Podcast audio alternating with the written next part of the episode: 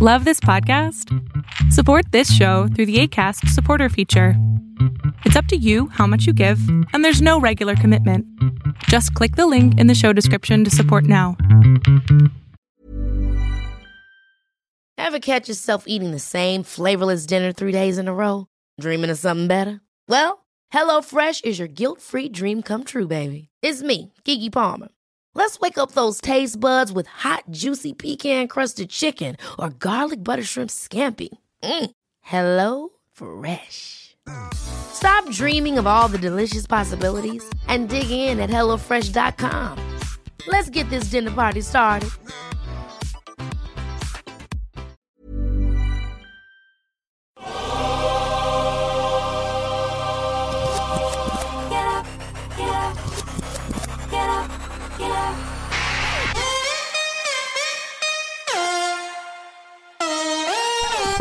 Welcome to On the Ball with Ric Bucher.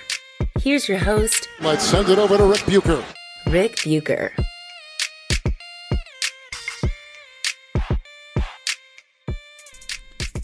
This is On the Ball on the United WeCast Network, and I am Ric Bucher. You can see me on FS1, hear me on Fox Sports Radio, and you can read me on the Fox Sports app and at foxsports.com. You can also follow me on both Twitter and Instagram at Ric Bucher.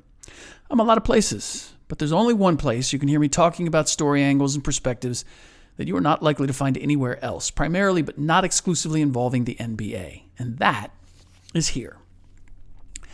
As anyone who has followed my work knows, I am loath to be critical of NBA officiating, and I don't subscribe to any of the usual conspiracy theories, such as the league having games called a certain way in order to have one team or star win, or to extend a series, or any of that stuff.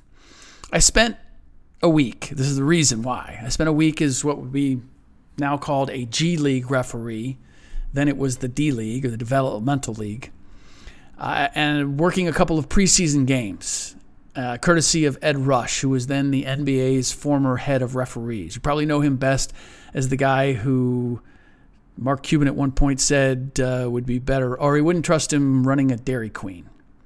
Ed was a good man and was a outstanding referee and understood the game when Mark Cuban, as a brand new owner, wanted to bring analytics into the officiating realm and heard Ed talk about managing games, he misunderstood what Ed knew and believed, and the two got crossways. And Mark being an owner and Ed re- being essentially an employee of the league, Mark won that battle. But in no way was it a reflection of what Ed knew or believed or understood about the game. Anyway, at one point during my tenure with ESPN, Ed and I were both staying at the LA Airport Marriott, and we ran into each other in the hotel gym. And I was running on the treadmill, and he observed that I was in good enough shape to be an official. I think I was still running sub seven minute miles at that point. And I told him that I'd always wanted to do a first person story as an official, uh, having grown up reading George Plimpton and some of the first person work that he did to get inside the game. I was looking for any and all opportunities to replicate what he had done. So we agreed because Ed was also hoping that he could give people more insight into uh, referees and how they worked and uh, get rid of some of the conspiracy theories by allowing people to pull back the curtain. So we agreed to uh, check with our respective bosses and see if we could work something out, and we did. Uh, now, the original plan was for me to keep training until I could work an NBA preseason game. And uh, but I was with ESPN at the time, as I said, and they weren't willing to build the time it would take to do that into my schedule, seeing as I was also a sideline reporter, sports center analyst, and a senior writer for the magazine. So we settled for me spending three days in Marietta, Georgia, as part of the up and coming referees crew. Uh, and the group that I was with at the time, I'm sure you uh, are very familiar with a number of them now. They're they're now established vets, Zach Zarba and Ed Malloy among them. Uh, now, the league was just introducing the use of video, videotape and, as I said, analytics to measure the accuracy and efficiency of officiating. So I didn't get a whole lot of that. Um, but I did learn how much refs love testing each other when it comes to rules, coming up with crazy hypothetical situations and asking what the call should be. They they're they are very much into the minutia of the rule book. Uh, and I don't mean when they're preparing for a game, I mean all the time on the way to the arena, over lunch. There was a bus that took us to and from collectively from the hotel to the uh, the arena, and so on the on the bus, uh, having a morning cup of coffee, hanging out at night. It's almost like a second language. And if you've officiated, it's very understandable why, because no one wants to be caught in one of those situations in an actual game and not be sure what the rule is. And if you don't know, if you've never officiated, I'd say that maybe 50 or 60% of the calls in any game are black and white, and the rest are a shade of gray. Uh, all of which is why I know officials don't come into a game or a playoff series with an agenda other than, than to officiate the game and try to provide a level playing field. Now, they may come in with preconceived notions about certain things. It's the only way to stay ahead of all of the things that players and teams are doing in order to try to get a competitive edge. And their attempts to provide a level playing field doesn't mean that they always succeed. It doesn't mean that they don't make mistakes. It's a matter of questioning why they make those mistakes. And officials are human, they have emotions like the rest of us. But if they punish a player, the primary motive from those that I've worked with and observed is that they think the player is trying to gain an unfair advantage or is screwing up that level playing field with tactics outside the boundaries of the game. Now, at the same time, they have to be careful that their punishment doesn't tip the scales and unduly give the opposition an advantage. And as I said, million shades of gray. Figuring out where the line is is a constant challenge. It's not something that is set in stone. Whenever I see somebody just call the game, just impose the rules, just there, there's no such thing. Anybody who ever has said that, I, I assure you, has never blown a whistle in a game at any significantly competitive level. Maybe with kids who, by and large, aren't going to complain and, and don't and have no idea of the tricks of the trade for the most part. That might be changing now, but for the most part. But if you get into at any level where the players understand that there's certain things that they can do to try to influence the referee, then or push the boundaries of how you can handle the ball, all of that, how you can defend, then you're getting into the shades of gray. And this is where it gets tricky and where today's game, I believe, is more susceptible to that gamesmanship than ever before. And understand this before we go any further. The referees that you see on the floor don't unilaterally decide how to deal with that gamesmanship or how to interpret the rules because there is rule interpretation for everything. The referees that you see are instructed by their superiors and the league office how they want the games to be officiated. That message is sent through the reviews that they get of their work and who is promoted to work playoff games, all star games, all the benefits. And I believe they have been made susceptible to undermining games. The referees have been made susceptible to undermining games because of how they've been told to judge that gamesmanship. The biggest issue is the sensitivity that has been established when it comes to contact. And while I don't know this for a fact, I believe it's because the league knows that offense sells. I was around, I went to the meetings where the league made a concerted effort to say, we're eliminating the physicality of the 90s. We're we're not going to have we're going to we want freedom of movement. And since then, the league has just continued to expand that liberal interpretation of you can't really get in the way of anybody. And we see the same mindset in the NFL and Major League Baseball. The rules are being interpreted in a way that benefits the offense. The reason it's a bigger issue in basketball than any of the other sports is because there is constant interaction between players with or around the ball. And in the case of football, you're allowed a certain degree of physicality.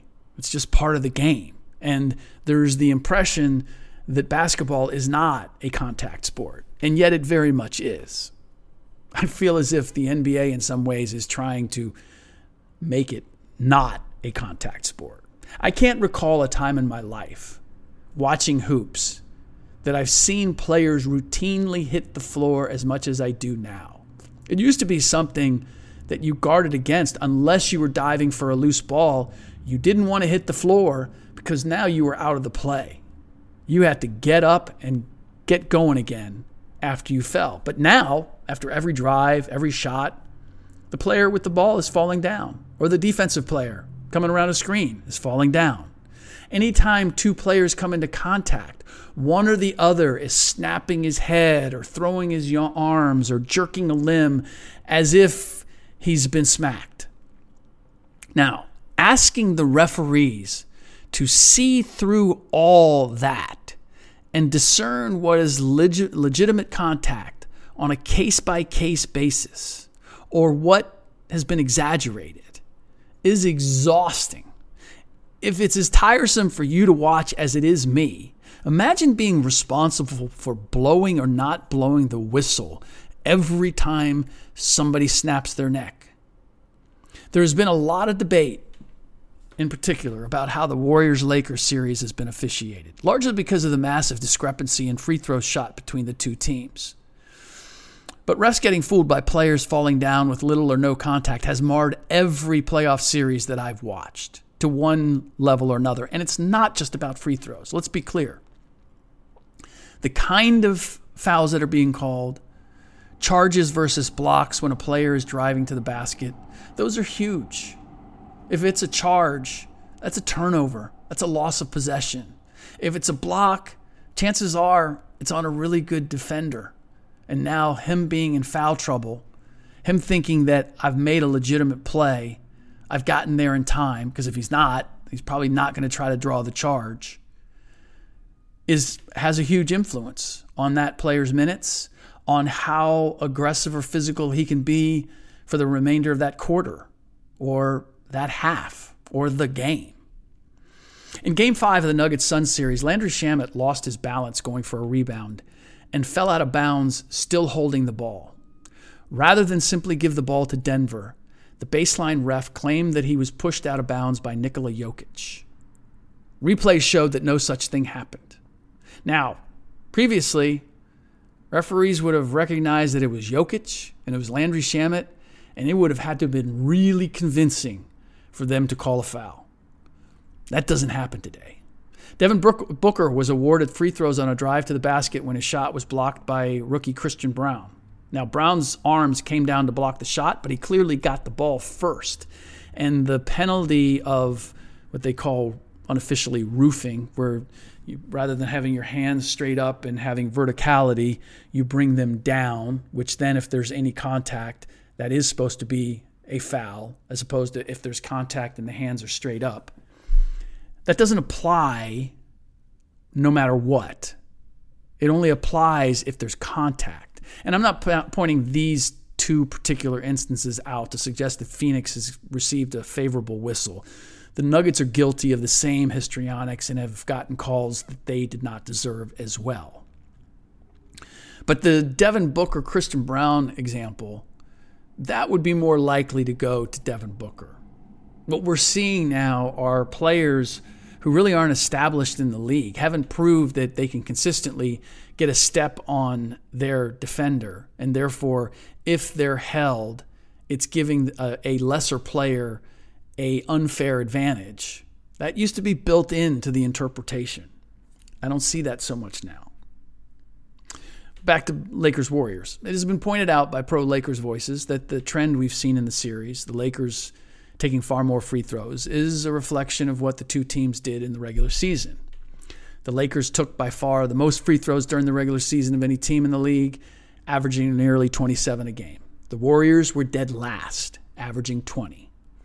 Warriors opponents also averaged the sixth most, most over the course of the season, 25, while Lakers opponents averaged the fewest, 21. Now keep in mind, listen to those numbers and the difference 27 to 20, 25 to 21 there's not a great disparity overall between first and last in these instances. So while one team having an advantage over the other is certainly understandable, one team having a major advantage over the other shouldn't be assumed simply because of where they ranked, as opposed to what the actual numbers tell us the separation should, should be.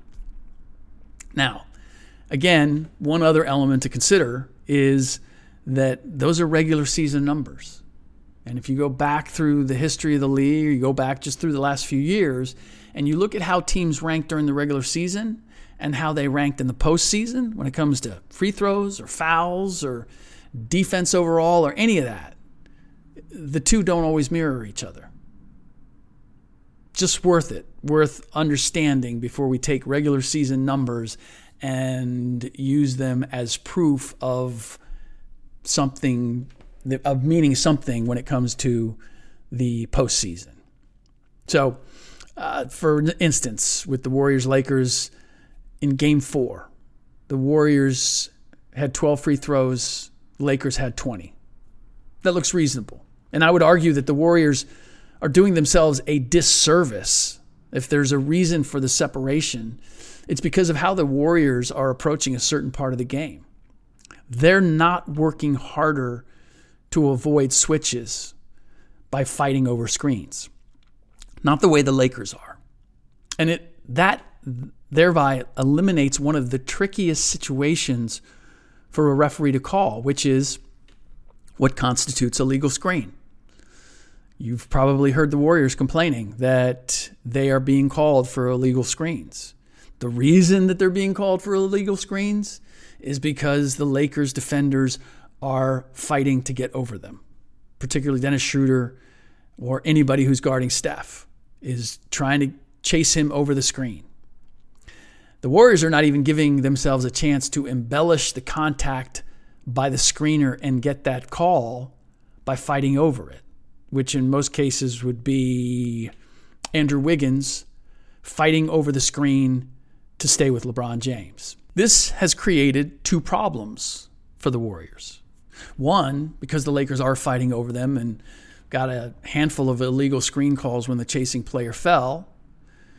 Dennis Schroeder fully admitting that he's exaggerating the contact in order to get the call.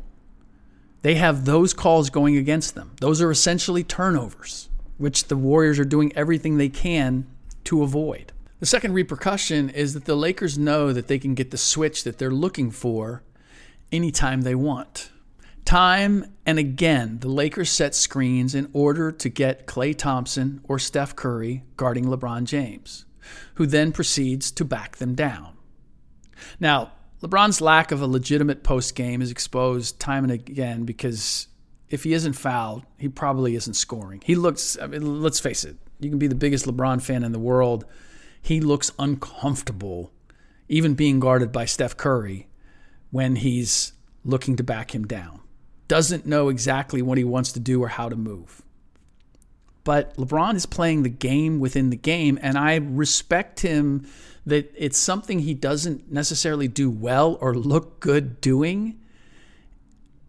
But is doing it anyway because it's not about the scoring. I mean, it would be nice, but that's not the primary thing. It's about sapping some of Klay and Steph's energy, particularly in their legs.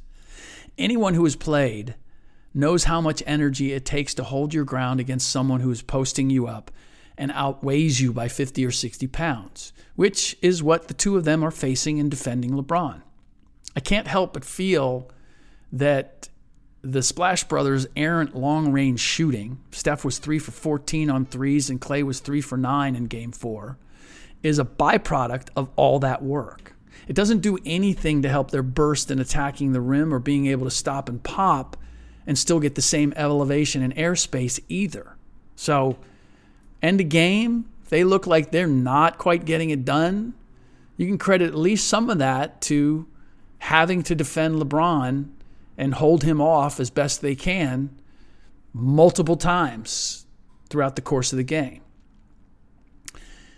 Steve Kerr has been harping on the idea that the Lakers flopping late in game four and in general during the series has had a big impact and suggests that the league has to find a way to curb it. He's been remarkably passive aggressive in how he's phrased it, giving the Lakers credit for fooling the referees while suggesting that their tactics should be outlawed.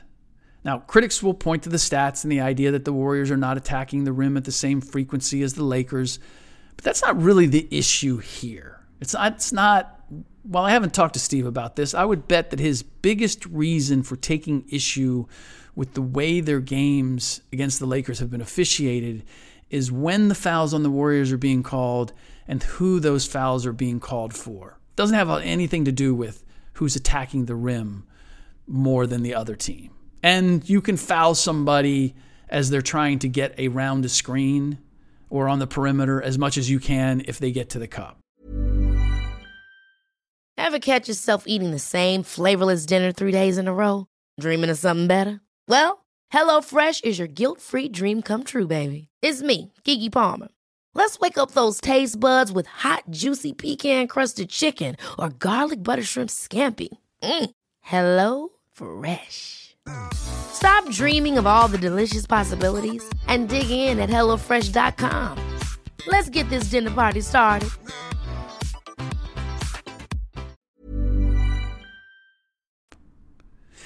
It's also one thing for Anthony Davis and LeBron James to get foul calls when they are on offense and attacking the basket.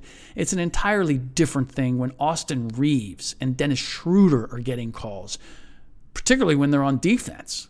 And I will say, as much as I admire Austin's game, who is also getting the offensive whistle, I am shocked by the respect the officials give him at both ends of the floor. Generally, a player has to prove that fouling is the only way to stop him from scoring to get the benefit of the doubt on 50 50 calls. He has to demonstrate that athletically, he's going to beat that almost any defender, and certainly the defender in front of him, routinely, unless that defender is allowed to hold, grab, or do something that pushes the margin. Reaves has somehow skipped over the prove it stage and is making his living off of dramatizing contact and then shooting for and ones or free throws. And it's even more pronounced on defense, where Reaves is consistently hunted. He seems to be getting a sizable amount of respect there as well, as far as not being called for fouls. Dennis Schroeder is a very good defensive player, but he certainly does his share of grabbing and holding and little tricks, and good on him. Uh, it takes effort and energy to do that. Has to know, you have to know where the line is drawn. I, I respect and admire players who are willing to do that kind of dirty work, but there's usually a trade off that referees make with players. Since calling every single infraction would stretch games, games to five or six hours. And so the trade off can be I'll let you do this, but you can't do this. As in, I'll let you hand fight a little bit, or hip check or get a hand, uh, ride a guy a little bit, but I'm not giving you the liberty of running into a screen, falling down, and being awarded a foul. Or I'm giving you that, but you're going to have to stay in front of the guy just moving your feet. No hand usage at all. Because here's the thing, and this comes with the screens. Unless a screen setter blatantly moves sideways, the defensive player doesn't have to run into him. Every player has the agility to slide around that screen, unless the, the screener is coming at them and closes the distance. But for the most part, if there's contact, it's because the defender chooses to run into that defender rather than getting around him and chasing. May, the route may be a little longer, but the fact is, he doesn't have to create that contact in a lot of instances. And what I see all too often are players who are purposely running into the screen, falling down, and if the screener shows the least bit of movement, they're getting the call. Whatever happens, if somebody falls down, there's going to be a whistle. And that's the problem. The players know that at this point. That's why guys are falling down left and right, because they'll roll the dice. And in some instances, having a whistle or a call is a benefit. If you if your team needs rest, if you have an older team, again, sort of like the Lakers, and I know overall their age is not that great, but they they don't play the same way that the the Warriors do. Essentially, uh, Anthony Davis and LeBron James having to play as hard as they have to play, that's the concentrated place of the age and the effect of playing up and down or having rest or no rest throughout the course of the game. Again, either team goes to the free throw line, that can be rest. And if that's what your team needs more than anything else, then rolling the dice on a certain play by falling down isn't necessarily the worst thing to do. It can be a benefit, even if you don't get the call. As an aside, you don't have to be a you don't have to be set for a screen to be legal. Can we can we please everybody understand that? Your feet can move. You also don't have to be set to draw a charge. What you can't be doing is moving forward into the offensive player or still trying to get to the spot or extending a body part to get in the way. You are allowed to move your feet to firm yourself up to take the pending blow, impending blow. And the same principles apply when setting a screen. Your feet can move. What you can't do is contort a part, of your body outside the normal frame, like throw out a hip or a knee or move into a defensive player. Now, I'd quote the exact wording of the rule in the NBA rulebook, but I don't have my copy with me, and I don't really want to trust what might be on the interwebs. You get the gist, though. One of the things we overlook in examining a series often enough is the choices made during the regular season that impact. The Warriors are looking to Moses Moody now to give them quality minutes after rarely playing him during the regular season. Anthony Lamb, who hasn't played more than garbage time in this series, got more regular season run than Moody. Jonathan Kuminga, who's only seen garbage time in this series, played more regular season minutes than Moody. How much better might Moody be if he had gained more regular season experience? The reality is that Steve Kerr invested in a number of players during the regular season that are not paying dividends for one reason or another now. He tried to cultivate James Wiseman, who is now in Detroit.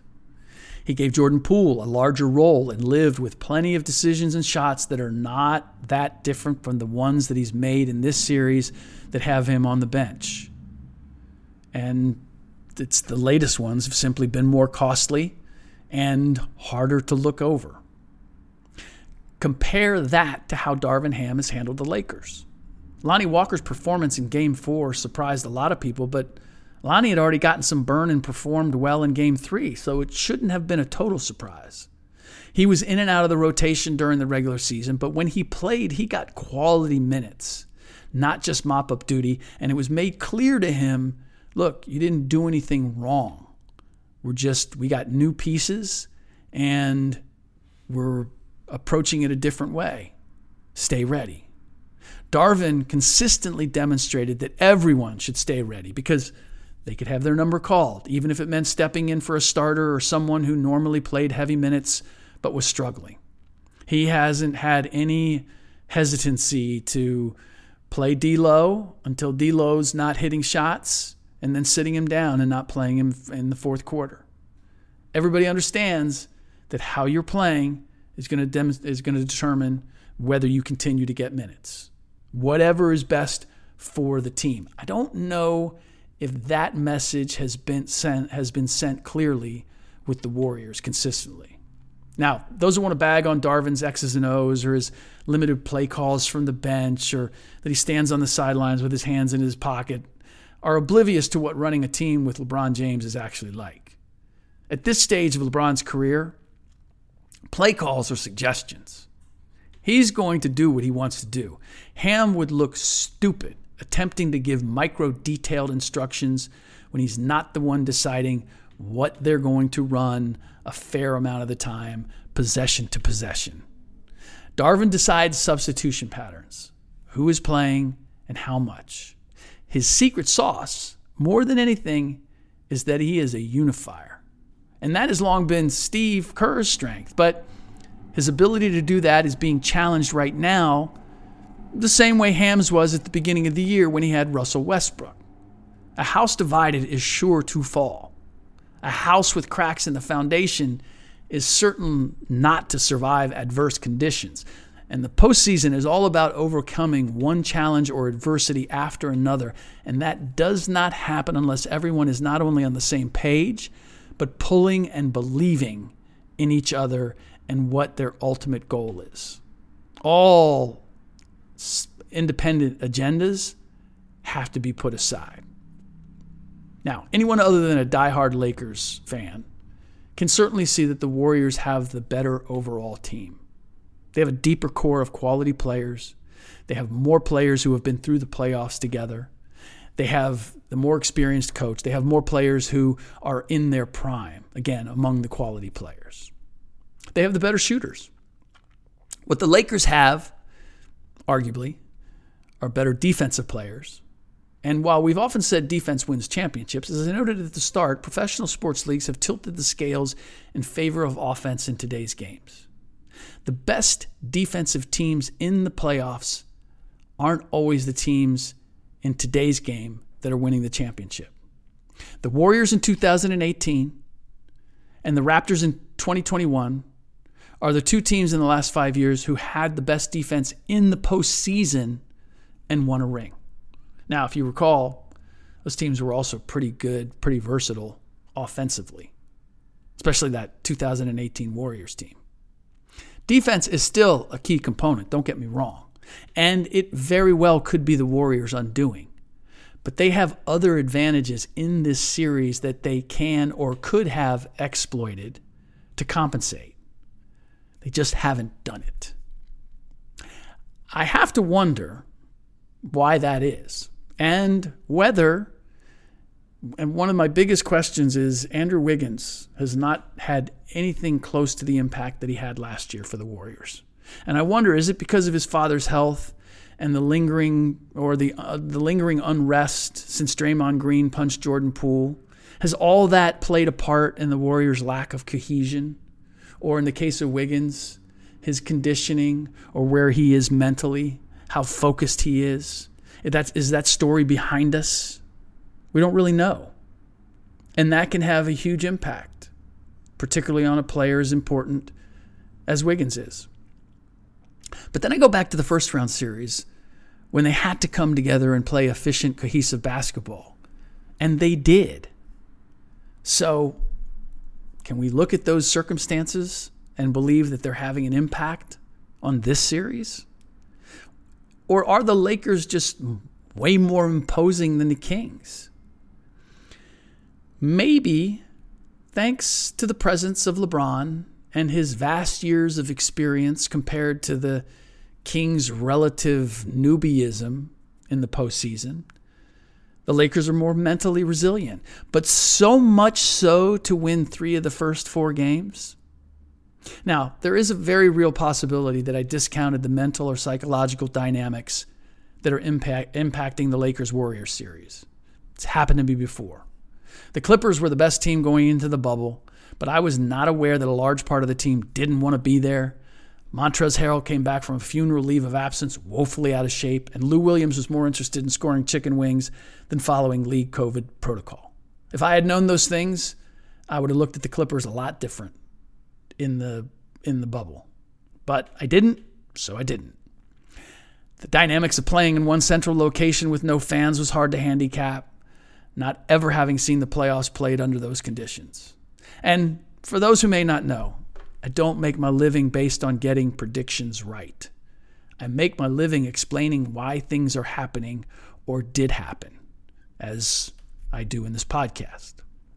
Making predictions is one small part of the job. It's a delicious part of the job. It's a part of the job that my employers insist on having us do because you guys love to hear what we think and critique or cheer, depending on who we choose and which direction we go.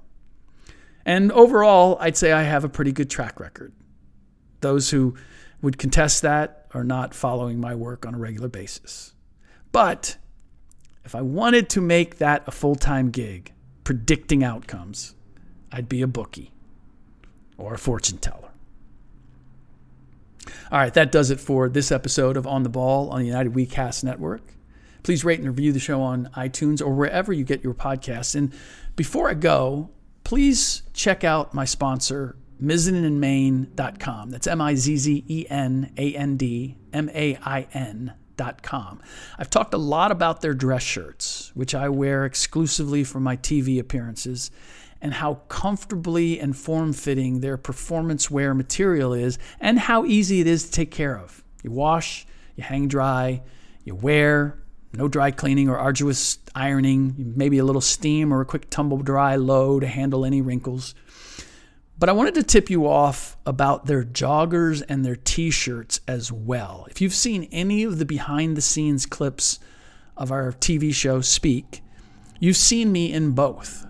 The t shirts are super flattering and comfortable, and the joggers are light and flexible while still looking sharp.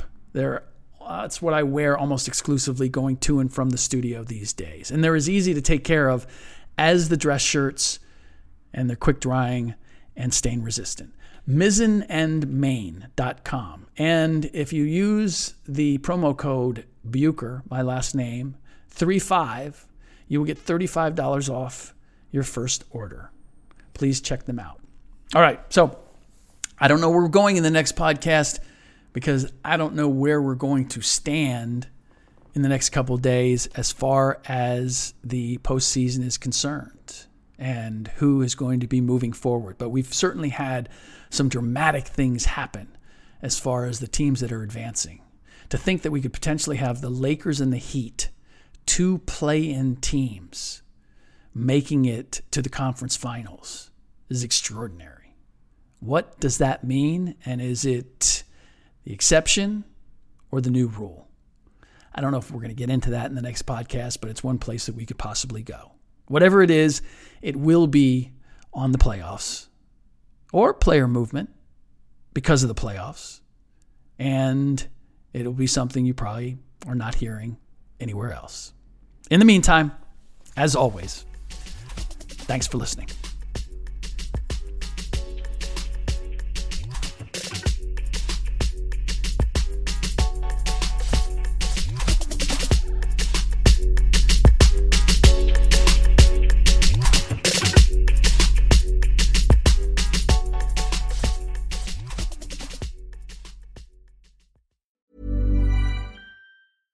Ever catch yourself eating the same flavorless dinner three days in a row?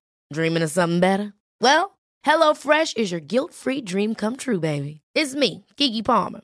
Let's wake up those taste buds with hot, juicy pecan crusted chicken or garlic butter shrimp scampi. Mm. Hello Fresh. Stop dreaming of all the delicious possibilities and dig in at HelloFresh.com. Let's get this dinner party started.